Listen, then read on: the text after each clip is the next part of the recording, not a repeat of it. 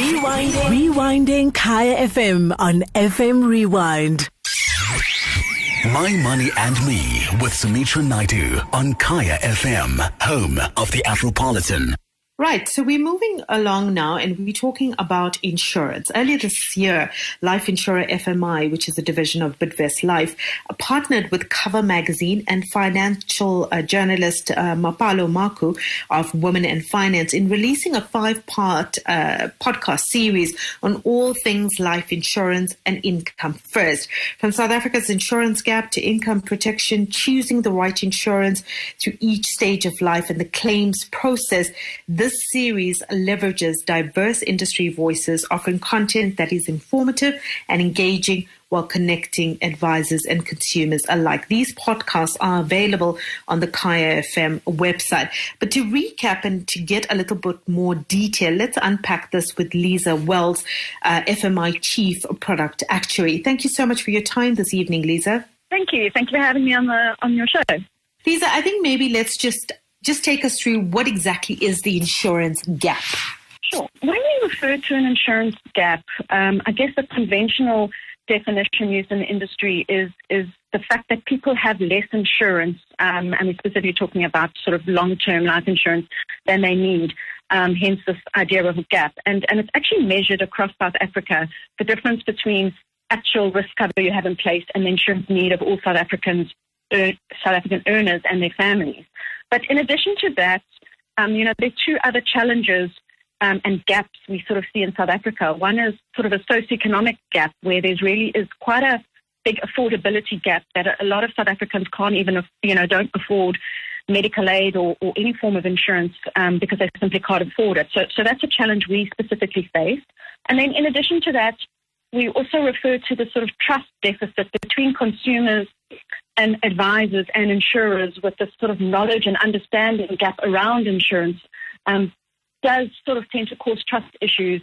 Um, and those are some of the challenges that we're trying to face with, with sort of the likes of our podcast and just a bit more consumer education around insurance and particularly income mm. protection. You know, when we look at the insurance gap, you also have like you, you, you have gap cover as well. So yes, you have the insurance gap from people that are insured and not insured. And then you have people that are insured, but they're not insured sufficiently. How do we overcome this? Why, why are we at that stage? Because now there's, you know, gap cover, which, you know, even if you have insurance, now you have to take gap cover. Um, I mean, how do we get over that? I mean, why is there always this gap? Look, I think it comes um, really down to consumer sort of education and, and affordability and also making sure that you buy the right product. So so when you talk about gap cover, that's specifically in the medical aid um, industry. Mm-hmm. So I mm-hmm. can't talk too much about that.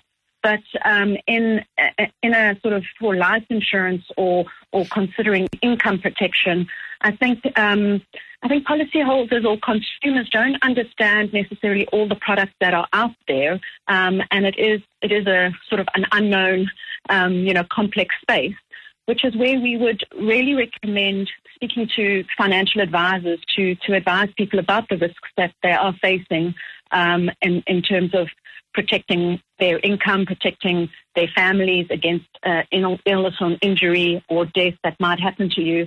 Um, and through that consumer sort of education and understanding, um, you know, we, we hope that people might um, realize um, the value. Um, and I think in a time like this, particularly during this pandemic time, I think um, there really is a lot more awareness around um, around insurance and and what what protection you can purchase, and people do really are really see the the impact of not being able to earn an income for a few weeks or a few or a few months is can have quite a detrimental impact.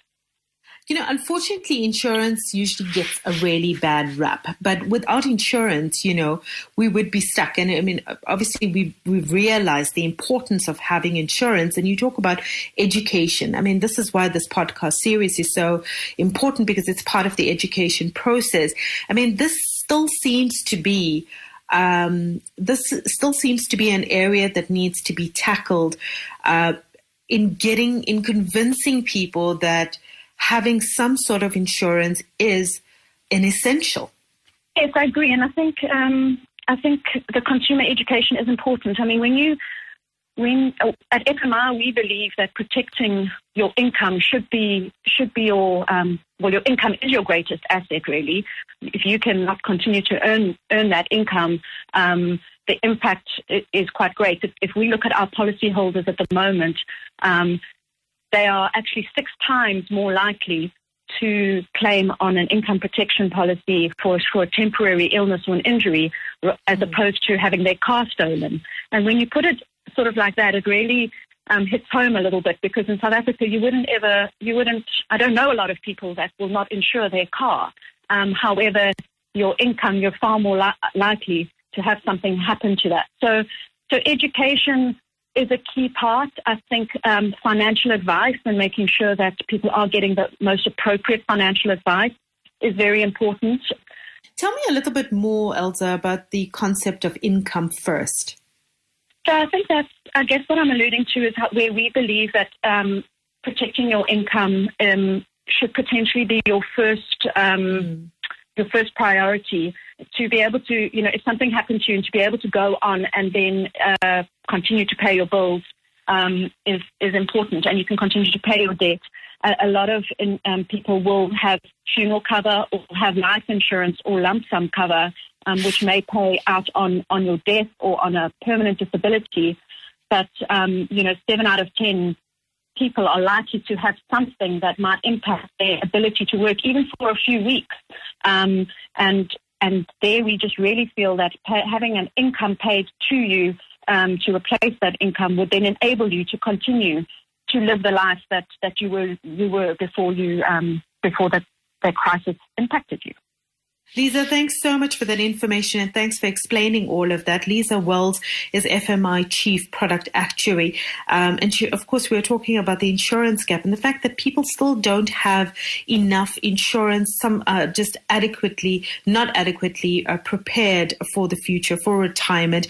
Um, it will be very interesting to go through these podcasts. They are available on the Kaya FM website.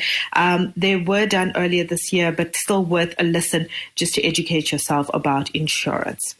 My Money and Me with Sumitra Naidu every Tuesday from 8 to 9 p.m. Kaya FM, home of the Afropolitan. Rewinding. Rewinding Kaya FM on FM Rewind. Visit kayafm.co.za for more.